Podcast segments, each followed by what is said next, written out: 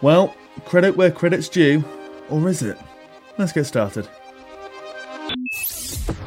Another race for the world's greatest driver, Juan Manuel Fangio. Former world champion Jim Clark leapt into the lead. That's Clark's Lotus going like a bomb. And James Hunt is the world champion by just one single point. By being a racing driver, you are under risk all the time. And if you no longer go for a gap that exists, you're no longer a racing driver. And that is Michael Schumacher ahead, the world champion. To become a four-time world champion, Sebastian Vettel, Lewis Hamilton, champion of the world. That's for all the kids out there who dream the impossible. Max Verstappen, for the first time ever, is champion of the world. Oh my God! Max Verstappen, you are the world champion the world champion! Hello and welcome to episode 40 of F1 in Review, the episode in the hour where we discuss our winners from this 2022 season of F1. I'm Tom Claiborne and I'm joined by Tristan Fancourt. A reminder that you can follow both of us individually on Twitter as well as the F1 in Review account where these episodes are posted once they've gone out. So you may be wondering, our winners, how does that work? How does this episode work? We've got no race to review, we've got no new news to review in this episode. So how are we going to go forward in terms of picking our winners? Well, in preparation for this, we've all picked a driver and a team who we deem as winners of this season in one way or another. We know who each other have picked, but so to avoid any doubling up and to ensure that we talk about at least three drivers and three different teams at the very least. Hope that all makes sense. So without any further ado, Tristan, there's 20 drivers, there's 10 teams. Which driver have you picked and why? Yes, absolutely. Um, it was a real challenge to pick a, a winner and not go for, I think, the obvious ones. Hmm. We all wanted to pick someone different, and I feel like looking at your options as well, I, I mostly actually agree with, with some of your selections. But I went with someone that I feel has has entered into the sport this year and shone in a way perhaps that we haven't seen for a while. And now this person is not a rookie. No one's going to accuse Kevin Magnussen of not knowing his way around a Formula One car or a Formula One track. However, I would argue he has been the biggest winner this season. And before you start switching off thinking this person doesn't know what he's talking about, I'd like to mention that he didn't have a drive last year. Didn't even think he was going to necessarily have a drive going forward to this year. Mm. Because of many different circumstances, has deemed Kevin Magnussen worthy of taking their number two seat, and he absolutely stormed into the season. Round one in Bahrain, he came in fifth place to immediately get 10 points. Then he got ninth, ninth place in the next race in Saudi Arabia. And looking at his, his stats for the rest of the season, yes, he he only scored um he scored points on sort of half or so of, of the the calendar. But this is a person who is driving a a Haas and didn't have a seat last year mm. and wasn't prepared to get into the sport at all. If you remember, after the first round, he was complaining on the radio about how much his neck hurt because he just wasn't used to the significant G forces that were being exerted on his body throughout the first round and had to go to physiotherapy and try and get his neck into shape. He's been so good this year that Haas has actually decided to keep him on going into next year and have taken mm. a look hmm. at that recipe and have said, do you know what? We want to repeat that by bringing in Nico Hulkenberg for their second second driver, ditching Mick Schumacher. I think it's very hard to argue that Magnussen isn't one of the biggest winners. And yes, you can always find someone who maybe scored more points, who perhaps scored points in every single round, who never got a DNF, for example. Kevin Magnussen got four DNFs. But the fact is, without any preparation for the season, he came into the sport, has finished 13th place, best result fifth, 25 points, massively beaten Mick Schumacher, who unfortunately won't be continuing in the team next year. And I could see Magnussen being kept in Haas for two to three more years um, mm. just because of how how much of an impact he's made. And I, I'm trying to, I'm struggling to think of any other driver that made such an impact on the sport this year. I think you can argue, and you may argue, Tom, that someone like Max Verstappen maybe made more of an impact for getting his second world championship. But to be honest, I think it was we all knew he was going to win, and Magnussen was the biggest shock. Mm-hmm. Yeah, I think that's very fair. I think also when you compare this season to his last season in F1, that being 2020, the gulf in terms of points and performance is huge. You can go and say, well, yes, he only got one point in that Haas car versus 25 points in this Haas car because the former Haas car he was in wasn't as good as the one previous. But to be in a sort of run of form, I guess, rolling number of seasons, get one point, be out the sport, still keep yourself relatively match fit or race fit, and then come back and score P15 above Gasly, Stroll, Schumacher, Tsunoda, drivers that have been in the sport for one year at least two. Some even more than that, you've got to go and tip your hat off to him, really, because this Haas car has been good in parts. It's uh, in many ways like the Haas when it first burst onto the scene excellent to start with, really good in the first few races, then tailed off dramatically sort of towards the end. I think that Magnussen has been able to mm, sort of bank in the points where they've been able to towards the start of this uh, season, but also get some good points finishes in the British Grand Prix, for example, in Austria, a P10 and a P8. And I think without the points that he was able to secure, and this isn't a critique of Schumacher, but owing to how well he's done, that's the reason they've been able to get themselves, this being Haas, up to P8 in the championship because previously Haas were realistically nowhere near P8, nowhere near battling for anything but the wooden spoon. And when you consider how high Magnussen is in that table versus Schumacher, it's impossible to say well, it's it's not down to him. And a couple on to that, as you say, the fact that he's been having a sabbatical, if you will, from the sport I think is a credit to him. And I forget as well, he's only 30 years old. I, for some reason, had him a lot older in my mind in terms of his age, in terms of his ability, how long he would be uh, in Formula One. And when you raise the question of how long he'd be in Formula One moving forwards, be that three, four, five years. I thought, oh, well, maybe that's a bit ambitious. But no, I mean, we're seeing drivers now driving when they're 30, 36, 37, be that those who have won world championships and those that haven't. So I, I see no reason, owing to this season, how well he's been able to hit the ground running, if you will, and the fact that he's had an impact off the off the racetrack in terms of how Haas have proceeded moving forwards. They've gone, well, we can now go and take somebody who's not in a seat at the moment, not even having a consistent uh, reserve driver role, and we can put them in a car, we can make them part of our team, and we can hopefully rinse repeat and get two Kevin Magnussens uh, moving forwards and two Kevin Magnussens in terms of the performance in this season going into next. And I think if you Haas, that's what you're aiming for. That's the that's the role. That's the aim really because I think they're under no illusion that Haas aren't going to be uh, winning championships or indeed fighting for podiums. They just want two solid drivers, and Magnussen has shown that even in some adverse circumstances, uh, with a car that's not the best, he can sometimes pull a rabbit out of the hat there. So credit to him, and I'm um, glad to see him back. Hope he stays on for three to five years, really. Absolutely, but we, we have missed out perhaps Magnussen's finest achievement, and I thought, don't worry, we're, we're not forgetting about this. I just wanted to highlight it perhaps on its on its own that Magnussen scored Haas's first and to date only pole position, which perhaps mm. it was the the cherry on the top of a of a fantastic Haas season. And yes, it was in Brazil and it was during some pretty weird weather. But yeah. the fact is, Kevin took the opportunity. He managed to set a fast fastest lap on well, just out of luck, really. A bit of luck and a bit of skill. That's what we like to see. We you know, we do say you make your own luck, but you have to capitalize on it. You know, has put him out at, at the best possible time. The track was just dry enough to, for him to put in a lap no one could beat, and that's it. That's all you have to mm. do in hmm. qualifying is put in a lap that no one can beat. Doesn't matter how you get there. Just as long as you do it within the rules, that doesn't matter. Nothing else matters. And not only that, but Haas also, therefore, have led a race. Magnussen led a race um, mm. for, I think, a lap because the first one doesn't really count, but it doesn't matter.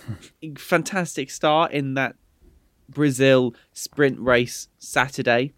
led a lap and has, has sort of I, I suppose, demonstrated that Haas and he have the capacity to be able to lead a race at some point, and that's all you need because lots of these magic moments in Formula One occur when there's just a little bit of luck and a little bit of magic. And I'm thinking things like McLaren's win at Monza um, a couple of years back during the silly season, which was 2020. Or do you remember when Esteban Ocon got his first win as well? Mhm, Um, yep. These little magic moments when you think, crikey, this is what Formula One's all about. And I think we have been lucky enough that we've had some really good fe- feeling moments for the last few years. And, you know, Gasly's first win, Ocon's first win, Ricciardo's win Mc- McLaren, and, and Kevin Magnussen getting that pole position was right up there with that magic feeling and, and is one of my favourite moments from this year because there were a lot of good moments this year, but I think Magnussen's one is my favourite. And so for all of those reasons, that's why I have to put Magnussen as the the biggest winner. No one blinks an eye when Max Verstappen gets pole position. But when Kevin Magnussen gets pole position, when Haas gets pole position, the whole of the F1 fandom just goes crazy. And that's what I love. Absolutely, it's one of those that if you'd asked me at the start of the season whether Haas or Magnussen would get a pole position, I'd always think, well, yes, there could be different circumstances that would help him get towards the front of the grid, but I thought there'd always be a driver, a constructor that would ultimately nab past Haas, pip them to the post, and that would be a shame. But regardless of this counting for nothing in the grand scheme of things in terms of points and revenue moving forwards, it should really serve as a, a great benchmark to Haas and smaller teams like them that come into the sport and those who fall by the wayside that it can be done. Regardless of what power unit you have, regardless of um, what relationship you have in Formula One, be that you're a B team, a C team, or an A team, you can do it in the right circumstances. So, a strong pick, I must say. And moving on to my driver, then I'm going to select Esteban Ocon. And you may be thinking, well, why is that? Well, first of all, Alpine bettered last year's P5 finish in the Constructors, P4 this season, and Ocon finished P8 in the Drivers' Championship, a cool 11 points ahead of Alonso, ahead of Ricciardo, ahead of Bottas.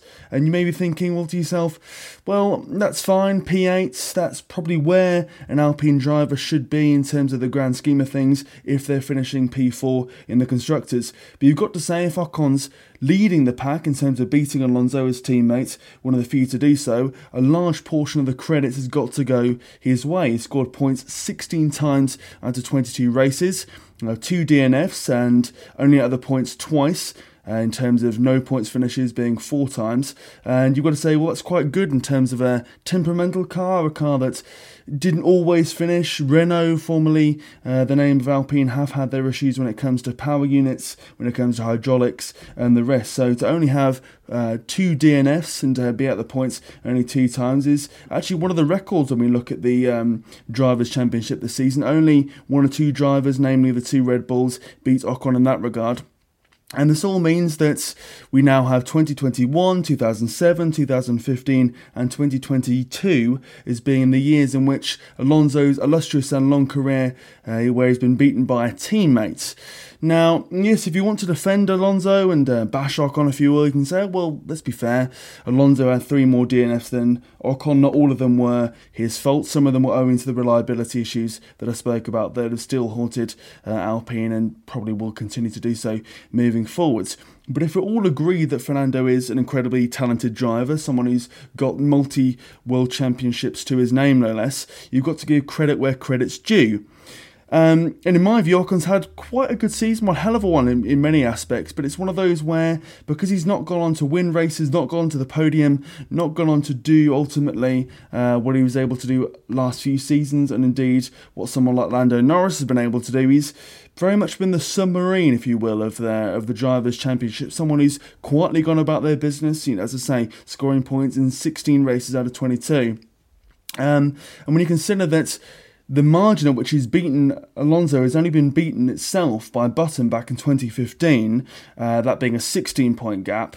Uh, and when you consider as well that Ocon has you know, a high grid finish as well, uh, finishing in P4 versus Alonso in P5 it's very difficult to argue that Ocon's not had a very, very consistent season and is a very, very consistent driver as well. I think, to be honest, um, it would be difficult not to give him credit, and ultimately, the fact that he's not won a race is probably one of the only reasons why he's not held higher. I think as well the fact that he's been out of uh, Formula One for a season, been dumped by Mercedes, means that ultimately he's not really given the credit he deserves. And in my eyes, he's probably one of the best drivers outside of uh, the main six, if you will, the top three teams. He's given Norris semi a run for his money, ultimately not been close enough to him, but I think the man deserves more respect and to beat Alonso, as I say, is quite a feat in itself. So for that reason, perhaps not the biggest winner in terms of the top of the table, in terms of the, the likes of, let's say, Verstappen or indeed someone like Perez, but I think he's had a pretty good season and in his own little way has been a bit of a winner. But what do you think?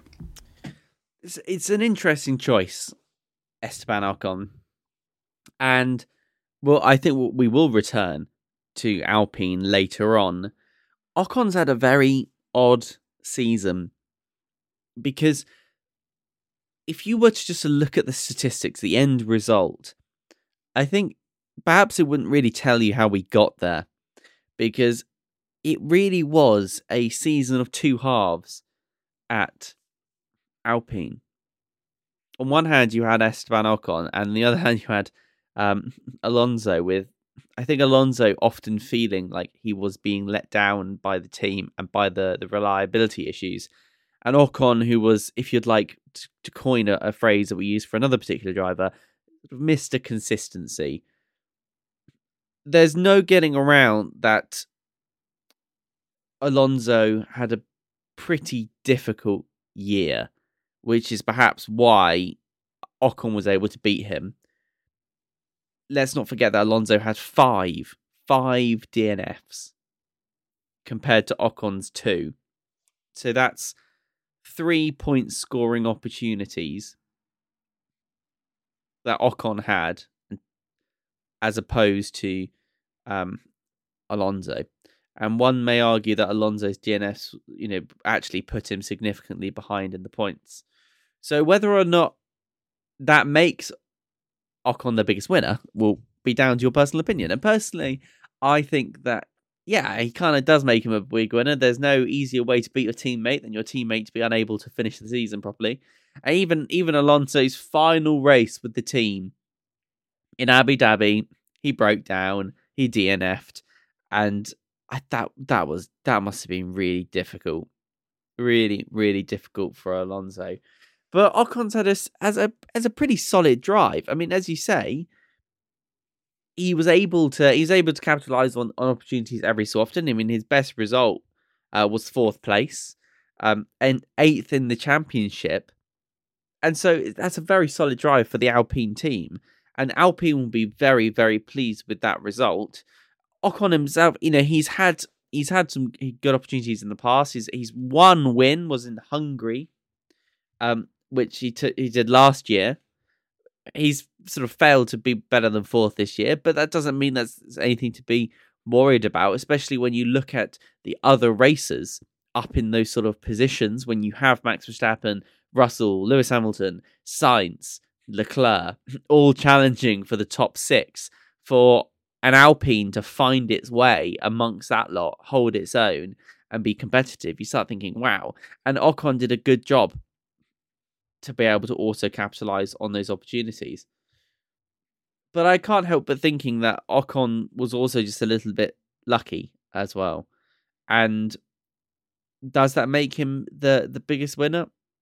I think I'll I'll allow you to uh, to judge that, you know, yourself. Um, but there's no getting away from Ocon's so for example his fourth position at Japan. Japan's a notoriously very difficult circuit. He really held his own there. And yes, the conditions weren't brilliant, but it's it makes it even more exciting, really, doesn't it? When you get these op- the opportunities presented to you, because, for example, the weather makes it very very weird, and so I think personally, I think Ocon is a, is a pretty solid choice. Um, I just don't think he would have beaten Alonso had Alonso's car held it together, and I think I think that's a bit of a shame. I think it's a bit of a shame that they both had some reliability issues. but certainly to end up eighth in the championship when you consider who's fighting for the top six. I, I don't think you can say fairer than that. So um, we're going to have to move away, I guess, from the uh, the big drivers. So I guess Ocon is up there, but it'll be interesting to see whether or not he can repeat it for next year, especially whether or not he can repeat the the win over his teammate because we do expect the Alpine's reliability issues to get better, and Ocon was dropped from the Racing Point team four years ago, four or five years ago now, um, because he just wasn't as good as Sergio Perez, who's, if you know, don't know, he's now at Red Bull. So it will be interesting to see next year. Maybe we can reflect on that in in uh, twelve months' time, compare this season from last season, because repeatability is key in Formula One. It'll be interesting to see whether or not he can maybe beat his record this year. And I know fair play to him if he does. I do hope he does, but it will be interesting to see how he copes with a teammate that perhaps doesn't suffer from you know three more DNFs than him. Yeah, exactly. And I think on that point as well, it'd be quite interesting to see if he can repeat his climb up the Drivers' Championship. Because looking back at 2020, when he finished in P12, uh, 21 was P11, and now 22 is P8 it's going to be a difficult feat, a difficult achievement, really, to get much higher than that, I think, unless Alpine really do drag that car up, make it better in terms of general performance, but then also sort out the reliability issues as well. Because to be able to crack into that top seven of drivers, if you will, because yes, there's a top six in terms of the best three teams, but I think unless McLaren really fall off a cliff in terms of their development, I imagine that Norris is going to be up there as well. Similarly, you say someone like Gasly is going to be definitely up there, I imagine, with someone like Ocon if the reliability issues are fixed. You've then got Piastri coming into the mix, which, when you consider that uh, the McLaren car of this season had a pretty poor performance in terms of the original start value of it in the package in that regard, yet we're able to beat both Alpines despite the constructor finishing behind them.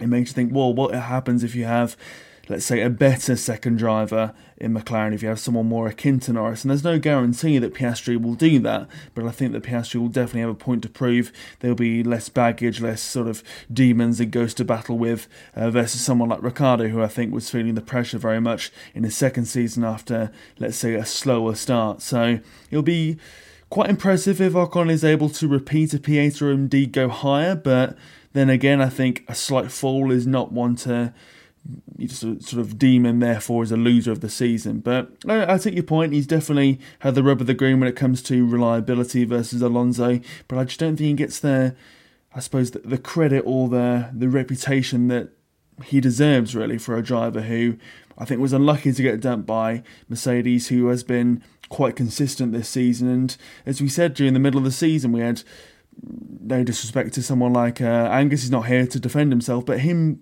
giving Ocon a six, I think is quite uh, an average score that people would give Ocon around Formula One, and I don't think that's fair. Is my underlying point. So yeah, he's a winner because I think he surpassed expectations in many ways. Should Ocon have beat Norris though? Because Norris came seventh in the championship, in what I'd argue was an inferior car. I don't think the McLaren was as good as the Alpine, and yet Ocon lost out quite considerably, 30 points. Yep.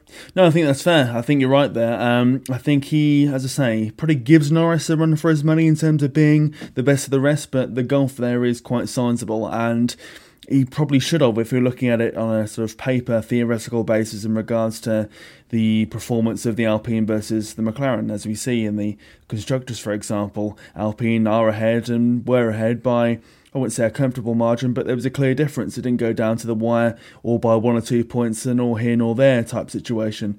Um, so in that regard, you you've got to say that Ocon has underperformed.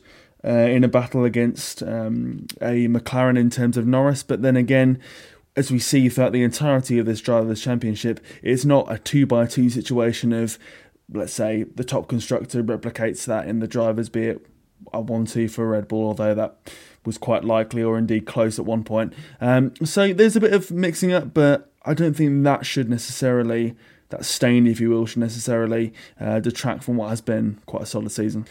And as I mentioned there earlier, Angus is unfortunately not here to join us in terms of this this episode, but he has put forward his choices. And for driver, he's gone for George Russell, making his debut there in the Mercedes, beating Lewis Hamilton, finishing P4 in the Drivers' Championship, retiring only once out of the points, only once as well, winning his first Grand Prix in Sao Paulo, lest we forget, a few weekends ago.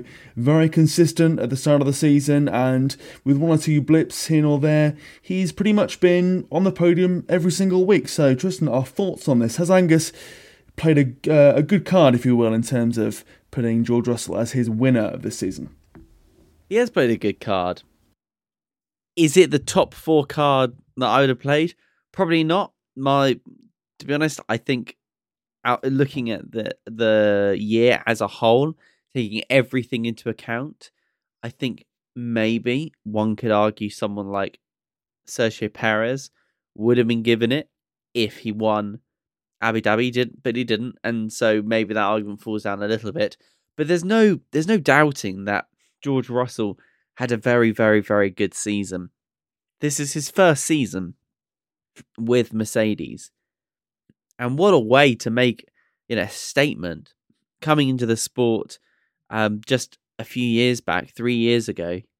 We were all hyping him up at Williams, expecting him to do really well, and saying that, oh, if only George had a proper car, I'm sure he could do great. And then in 2020, during the silly season, he got that opportunity. He was swapping in for Lewis Hamilton to for for one race, whilst Lewis Hamilton was was a bit under the weather um, with with COVID, and did a fantastic job beating um, Valtteri Bottas in in um, in the race for the to the, to start with, and then unfortunately Mercedes messed up around him, and unfortunately he he ended up dropping back and then fighting his way back into the points again. Um, but afterwards, it was clear that Mercedes had a very, very strong eye on George, especially when everyone around him was saying, My goodness, what a great race that was. And so George has been given his opportunity this year and has beaten Lewis Hamilton by a, a significant margin. Finally, someone can shut up um, Nico Rosberg because Rosberg likes to shout about how he beat Lewis Hamilton equal machinery. Well, George managed to as well, but I don't think George is going to be as vocal about it not going to rub everyone's face in it as in a way that I think Nico Rosberg likes to. Because you know, although although it's a testimony of how good George was, I think Lewis had a had some unfortunate moments in the season as well. And let's not forget Lewis's fantastic moments. Um, for example, in, in Brazil, he did very well. Um, but as much as Lewis did well in Brazil, it was certain George Russell who who really owned that weekend, taking the win for Mercedes. And if you go back to our podcast on that, we actually discussed that moment and discussed what that really meant for the team.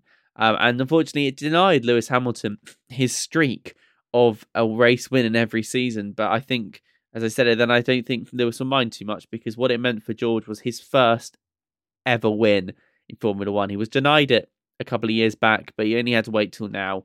And what an absolutely brilliant season George has had so far. I mean, it, it, overall, 275 points and fourth in the championship, and and that's from a from a you know, a racer that was at Williams who scored zero points first two years, and then finally got his first points just last year. That's incredible! What an absolutely insane difference just one year can make. But that's what it means to be to be going up through this sport and showing off exactly what I suppose, what you can do, um, even in a team that no one expects anything from. Because I think a lot of drivers turn their nose up to, to the lower teams. So, you know, even even some of the junior drivers in Formula Two, oh, I don't want to be in Williams. It's a bit slow. But George has done really well there. And this year, as I say, I think it's a pretty good, pretty good nod from um, Angus because to to go from only a few points last year to 275 this year. That's one hell of a win, isn't it? That's a one hell of a move. Um, and so I, I just can't I can't really fault George too much, other than in the last few races he got quite uh, bumpy. He he he kind of bumped into everyone. We must remember that Formula One is a non-contact sport. Um, actually, I went go karting at the weekend, and they they kept yelling at us.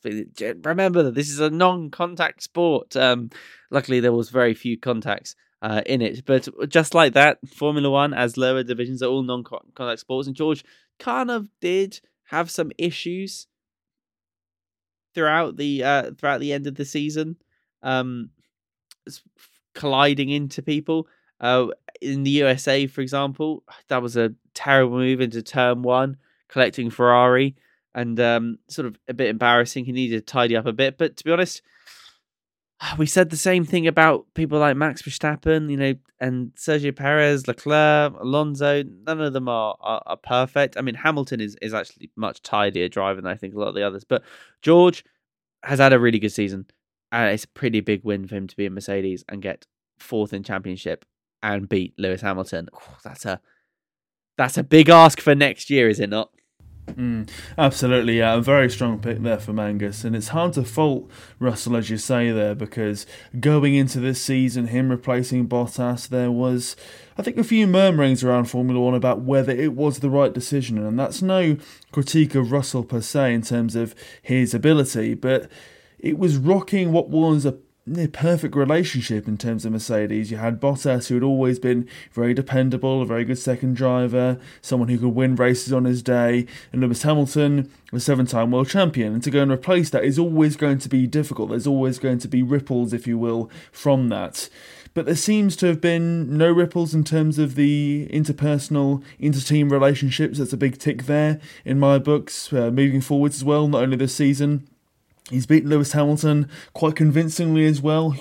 Not many drivers can say that at all, and that's his first season as well. I mean, you'd be forgiven or you forgive George Russell if he was slightly behind Hamilton. Let's say P7, P6, and Hamilton was in P4. You'd say, well, that's fair enough. He's come up from a Williams car, which was difficult, shall we say, and he's now moving up to the bigger leagues, and obviously that takes some time to, to bed in. But he seems to have realistically hit water like a like like a like a sort of perfect duck in many ways. You know, it's one of those where it is a difficult Mercedes car he's had to deal with this season, but in many cases he's been far more consistent than Hamilton in terms of executing the points, in terms of getting the best out of the car. And maybe you can go and say, well, yes, that's owing to the fact that he's been at Williams, he knows how to navigate a more temperamental car than let's say Hamilton, who's more uh, a tune or used to uh, a better package, if you will. But still, to do that, to get you know P3s at the very start and uh, you know a couple of P4 and fives is very much where that Mercedes was, but you still have to execute that. You still have to go out there and do that to not get sucked back into the congested midfield, which, let's be fair, at the start of the season, the first quartile, there was a very real possibility that Mercedes would be sucked from third into a fourth, fifth, sixth battle uh, that was fairly remote in many ways, but that was still there. And the fact that didn't happen, the fact that chaos didn't descend, is owing to George Russell. And, the fact that he's beaten a Ferrari as well, which, let's be fair, there's been a few issues when it comes to reliability for uh, the the car of uh, Sainz, be that reliability issues in the traditional sense of hydraulics, power units, or reliability when it comes to strategy, for example, and issues like that. So but nonetheless, to go and beat a, a, Ferrari, to be so close as well to P3 and to P2, 30 plus points to P2 in that Mercedes car, which has been so difficult, is credit to him as well, really. So I think difficult to repeat next season, but a very, very strong start. And any doubters, I think, or any critics of George Russell are a lot quieter now than they were at the start of the season because it's very difficult, really, unless you're really picking at things to go uh, George hasn't really had a very good season, or he's underperformed in this regard or that regard. You know, winning a race, getting on the podium more times than not, credit to him. Strong pick. Yeah, exactly. And uh, just before we move on, um, as a just a bit of George Russell trivia, he actually shares a birthday with the um, with another very famous British driver in in Graham Hill. So uh, perhaps there is something about drivers born on the fifteenth of February um, and uh, maybe, well, hopefully, I mean, George will be really, really hoping that he's able to go off and match Graham's championships. Um, I think Graham has three championships um, to his name. So, you know, definitely George is uh, proper contender for the, the future championships. Absolutely, it's one of those where I just hope he hasn't set the bar too high because, yes, this has been an underperforming Mercedes car, but to go and beat your teammate by such the degree that he has and to show what he can do when things aren't going in his favour, there's a perhaps a danger that people then go, well, ah, well, when we go and design you the perfect car or a near perfect constructors winning car, you should be able to go and beat him, beat this person as well and beat your teammates. So I doubt that will come back to haunt him, but in many ways he started too well, and I think you just say it'd be unfair for us to go and say, oh, go on, do that again, and then someplace. And so the three drivers have been selected by us all, be it all anger selecting us virtually or via WhatsApp. We move now to the constructors. So Tristan, who have you chosen for your winning team of this season? Well, so this took me quite a while to to I, I, sort of spent time weighing up all the options. And again, seeing your options first, I had to go back and reevaluate what I think I was I was going to score against. Because it's very easy to say, well, this is easy. The biggest winners are just Red Bull. It's oh well, it's you know, it's Ferrari, their difference or whatever. And I was going to pick Haas and then I thought, actually, probably not, because as a team, you, you sort of succeed and fail as a team. And I don't think Haas really were the biggest winners. Um, for me, perhaps controversially, and listeners, please let us know what you think about um, both our picks and, and your own as well. We'd like to, I'd like to hear um, your winners and, and losers actually um, from this season, 2022 season. But for me, it was Alpine. Okay. And that perhaps is a little bit of a, a, a, surprise, although perhaps not, given that you selected Ocon as your biggest winner, and we were talking about how close Ocon and Alonso were together.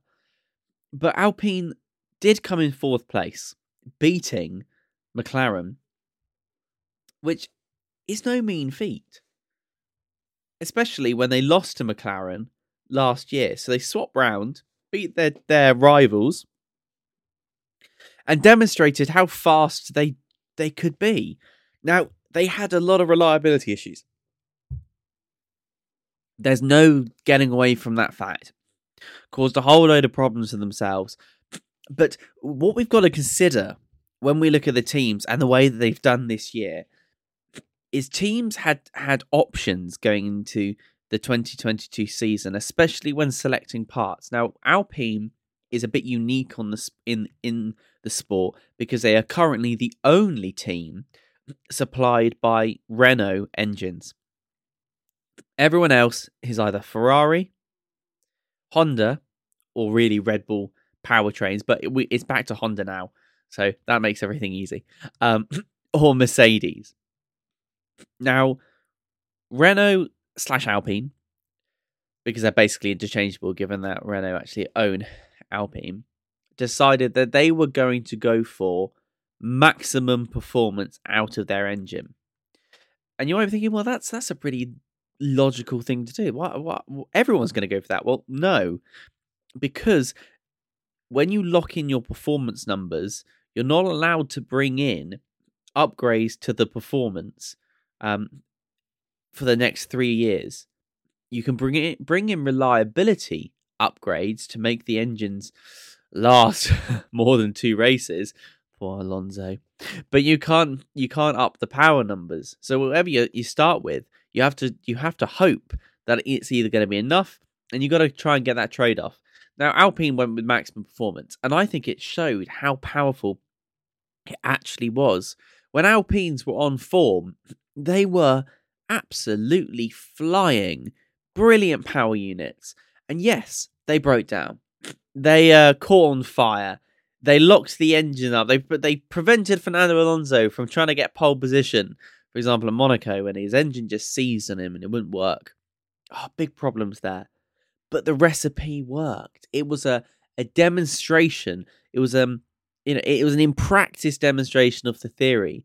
And when we go into next year, Alpine will have brought reliability issues, perhaps to the side. They would have upgraded the engine and made it more competitive by being able to allow their drivers to win slash get to the end of more races. And so I think the proof of concept makes them a massive winner. Mercedes' structure is get to the end of the race because it's better to have a car over the line in fourth than at the side of the track from first, not winning. And whilst that's nice and easy for for Mercedes to say because they've been in such a strong position for such a long time, for Alpine it was all about the raw numbers. And the reason why, in my opinion, Alpine were able to to to win, to beat Mes- McLaren, was simply because their drivers were given a better package of car with a much faster engine.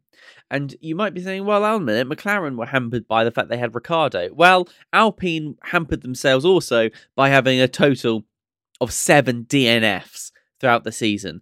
And that's a pretty you know, nasty thing to happen throughout the season. Bear in mind that that's basically one in three races, one of their drivers failed to finish, and yet they still won. And if that doesn't make them one of the biggest winners, I don't know what does. I think once they've got the reliability issues ironed out, next year perhaps they are one to watch. We we knew that they would have something interesting this season. Our predictions and the rumors were that Alpine were bringing something relatively special. And yes, it was nothing like the Red Bull, nothing like the Ferrari, and perhaps nothing like the Mercedes, but my goodness, it was something a little bit different. And hopefully, it'd be really nice if other other teams took the Renault engines a little bit more seriously because we kind of forget about them, and yet they were very, very powerful. Absolutely, yeah. And when you compare this season to last season, they had four DNFs last season, yet finished in P5. Yet they had more DNFs this season and finished in P4. And I think really it's all subjective, obviously, to how we pick our chosen driver and constructor. But I do judge my winners, and I'll get onto mine, based on where they were last season to this season. And as you said there so eloquently, Tristan, Alpine were a team to be seriously feared in terms of topping in the timesheets at the very start of the season, owing to their raw pace and the overall package of performance they developed. And that's not something to be scoffed at when we consider a, how good Ferrari were at the start of the season. B, how good Red Bull became in the sort of latter half of that quartile, let alone, and how sort of, I suppose, consistent Mercedes and indeed George Russell were in terms of both Saturday and Sunday. So credit to them as well. Couple on to that, the fact that I think that similarly to Ocon, they don't get the reputational credit they deserve. We talked about it previously. They're very much in splendid isolation as is. No B team, no C team in terms of Formula One, very much cut adrift from everyone else owing to the former reliability issues that the Renault engines provided to Red Bull, for example. So then to go and beat uh, McLaren, to get in, I suppose, a decent gap from them and to be far away from a very packed midfield of Aston Martin, Alfa Romeo, Haas, when we consider that most of these are A, Ferrari powered, and B, Mercedes consistent, you, you sort of think to yourself, well, that's quite a mean feat to go and complete as well. Couple on to the fact that there's not only reliability issues there, in terms of more Alonso's car than Ocon, granted. But I think it's fair to say as well that Ocon and Alonso weren't really getting on too well. There was a lot of occasions, I think, back to I think Saudi Arabia, for example, or definitely one of the Middle Eastern Grand Prix, where on pure pace alone they could have both gone after those Mercedes cars, gone after the constructor as of a whole, but they were too busy fighting one another, and that ultimately led to them falling down the pack and getting less points than they deserved in many cases. So I completely understand why Alpine have um, been picked by yourself. I think a very strong season in terms of them getting P4. It'd be a huge, huge task for them to close the gap between themselves and Mercedes and to ultimately, I suppose, reap the ambition or to succeed in that regard in terms of getting towards the top of the grid and get on the podium, start winning races, as is, we're told, I suppose, the, the hope and the optimism this team has moving forwards. But they've shown good signs, particularly when you consider the regulation change as well. Having to essentially hit the ground running there, create a good car when you're somewhat flying blind isn't easy. Look at Mercedes, for example, going from the undisputed or in definitely one of the best constructors um, in the sport to a clear third place. Just shows how tricky it is to navigate around these regulations and to um, make a good package. My hope is for uh, Alpine that while they've been able to go and jump the pack, if you will, and get ahead of the midfield of McLaren, of uh, Alfa Romeo, for example, but now everyone knows what the regulations are and how to navigate through them, they don't get drawn back into that midfield because, you know, credit to them, they've taken one or two technicians elsewhere from other teams, but it's paid dividends in terms of what they're able to um, create and put forward throughout the entirety of the season, albeit with a few mistakes, I'd argue, out of their control. And going on to my constructor, then I've gone for Alfa Romeo. And my reasoning for this, well, if you look at them last season, they were in P9, they scored points, if I'm correct, only on six occasions, and compare that to 12 in 2022.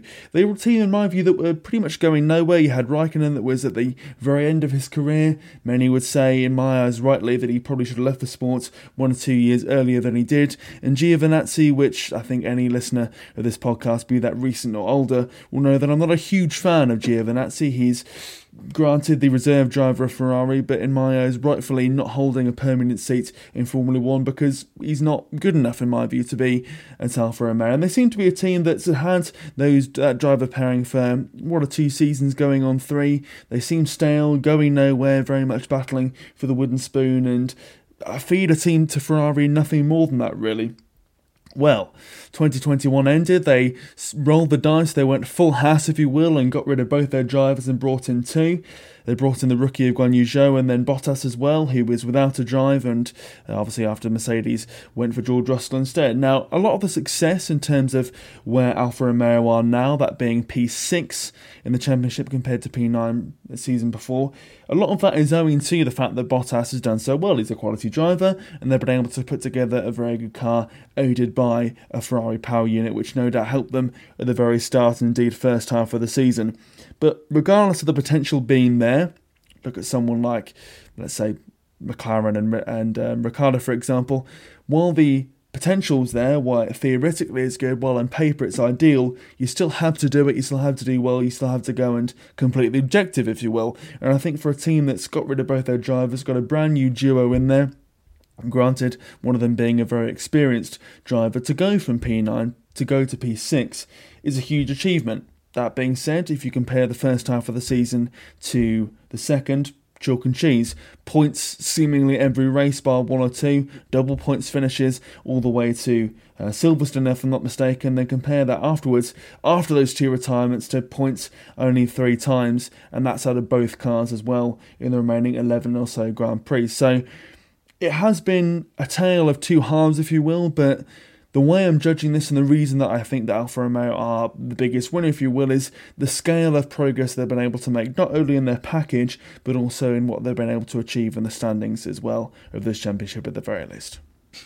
What a wonderful introduction, really, for, for Alfa Romeo and some a, a team that we've had, I think, a lot of respect for. Mm. And certainly, we've been looking at them, wondering whether or not they would hold on to their positions uh, because yep. they had almost a, a, pointless finish, actually. And as you say, tale of two halves really. And Aston Martin kind of got their act together towards the end. It was a bit of a shame that Vettel couldn't deliver them the points, but in the words of of him on his cool down lap at Abu Dhabi, how did we get the strategy so wrong? And at least Alfa Romeo didn't do that. 55 points drawing with Aston Martin is, is no bad thing. That you know they won. If you go look back at the season, at the end of the um, what was highest um, race finishes, is how they work it out for sixth place and, and going from where they were last year to this year, that that is an incredible change. It really is. Ninth to sixth is one of the largest positive movements that you can actually make. Very easy to make negative movements, isn't it? but to make a positive movement from like that, um, if if we would like to continue on that trend, Alfa Romeo would end up in third next year. As a big jump, it's a massive jump. And we can't take that away from them because they said they were going to prioritize this year. And you know what? They absolutely prioritized this year. Um, and, and rightly so, apparently, because they did really, really well. And Bottas as well. What a stroke of genius bringing Bottas in. Had an absolute revival of the man um, after Mercedes when he, he did really well at Mercedes for the first couple of years. And then you could tell that he was just tired of it. Tired of the the uh, ultimate pressures of delivering constructors championships to the team in it. He, I think, was almost in his head, knowing that he was going to be moved aside for the younger George Russell.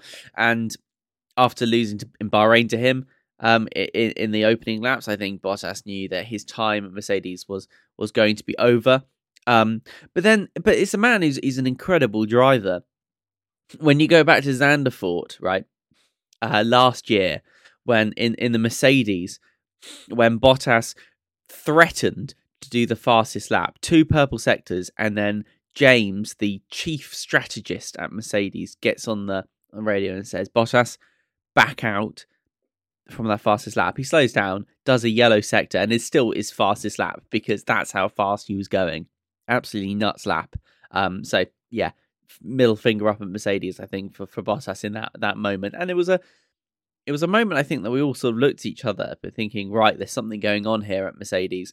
Um, you know, Bottas was on his way out, and we all thought, oh, blimey, he's gone to Alfa Romeo. What the hell is he going to be doing there? Turns out, what he's going to be doing there is not doing half bad. And and really, I think Alfa Romeo need to thank Bottas for delivering them the 49 points that he managed to pass their way. 49 out of 55, by the way. So that that is only six points um, that that Yu Zhou managed to deliver them as well. So Bottas coming in tenth place has has certainly helped the team, but that's you know part of being what biggest winner from the from the um, team's perspective actually is. You know they lost Kimi Raikkonen. Kimi couldn't really deliver them much um, last year. And I think Bottas certainly has been a, a massive credit. So perhaps I might argue and this is what this whole spiel has ended up with, is Alfa Romeo got Valtteri Bottas, and I'm really pleased that he's still in the sport. Here's a question for you then. Do you think that Alfa Romeo, or Team Bottas, if you will, can rise higher than P6? Because the gap between them and McLaren, 100 points plus. That's that's going to be that's a really difficult one, especially when you've got McLaren and Alpine splitting those sort of large chunked points. I don't I don't think so. Um what I would say is they could potentially get to fifth if the the Ferrari engine um keeps them in the game and Alpine and McLaren keep having some issues. Uh, I, I think I think it's going to be one of those cases of Alf, Alfa Romeo can on consistency get themselves up another place to fifth, maybe, but only because everyone around them is sort of crashing out. Yeah, that's fair. And I think as well, I'm saying that without considering that someone like Aston Martin, for example, who are getting Alonso next season, won't be able to go and close the gap or indeed uh, get rather close to McLaren or indeed closer to uh, McLaren than Alfa Romeo. But I think there's a lot of positives to take for Alfa Romeo moving forwards. But as you say, a lot of it has been down to Bottas. And credit to Alfa Romeo for noticing that Bottas could be without a team and grabbing him and getting a driver that's going to be in the sport for five years plus, owing to his age and still being his peak at that time. But they do need Guan Yu Zhou to up the ante moving forwards. Now, I'm not saying for one moment he's had a bad season because, let's be fair, he is a, a rookie driver in an okay car. Finishing P18 is probably what you expect for the second seat of Alfa Romeo, let's be fair. That's not too far away from how Marcus Ericsson did, for example, or indeed Giovinazzi or Raikkonen in many aspects as well. But I think if they do want to go and close that gap to P5, to whoever is in that position, or indeed McLaren if they remain there, it's got to be more of a team effort. Going back to what we said about McLaren in this season and seasons past, it has to be both drivers pedaling in the right direction, giving it all, contributing, not just being one person doing everything. Because as we sort of saw, when Bottas wasn't having a cracking race or indeed weekend or a string of them, in the second half of the season, there were little to no points aside from two P10s and a P9 uh, for Alfa Romeo. So need to make sure they're firing on all cylinders. I'm sure though that um, in terms of Guan Yu Zhou, he'll definitely improve, but um, a solid start, but no more than that for him.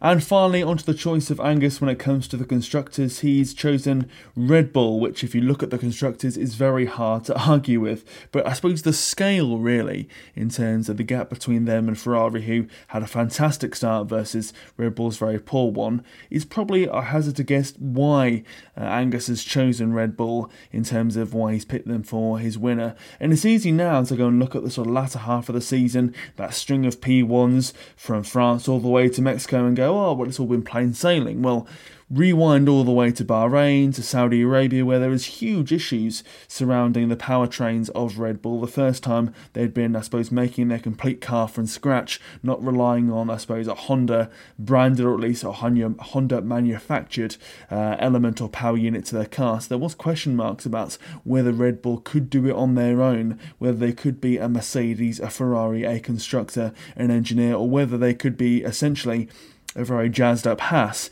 and be someone who buys in the power units but didn't really know what to do beyond that. But I think really they've put that, that sort of discussion or potential critique to bed, really, because yes, Ferrari have, I suppose, imposed self inflicted injuries upon themselves in terms of what they've done, but the fact that we nearly had a P1 and 2 in the Drivers' Championship for Red Bull and them winning the Constructors, them winning essentially everything, I think, in Formula One is really a real credit to how well they've done the season after what was a very solid season last year.